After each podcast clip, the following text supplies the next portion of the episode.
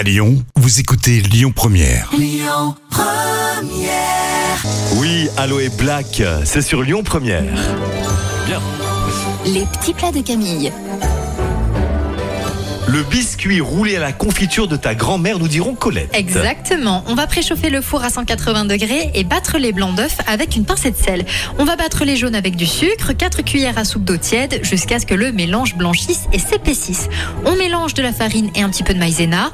On incorpore au mélange avec un fouet la moitié des blancs battus et la moitié du mélange farine maïzena.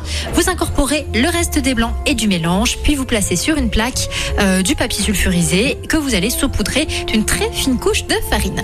On sort la plaque du four et on recouvre toute la pâte d'un torchon humidifié préalablement. Ensuite, l'objectif est de retourner la plaque de manière à ce que le torchon soit au-dessous de la pâte. Je vous conseille de prendre une autre plaque, de la déposer sur le torchon qui recouvre la pâte et de retourner l'ensemble sans la casser. Quelle histoire ce gâteau De rien. C'est pas facile à pas imaginer, mais c'est pas fini surtout. On enlève la plaque du dessus, puis le papier sulfurisé et on étale sur l'ensemble de la pâte la confiture de son choix. Personnellement, c'est l'abricot.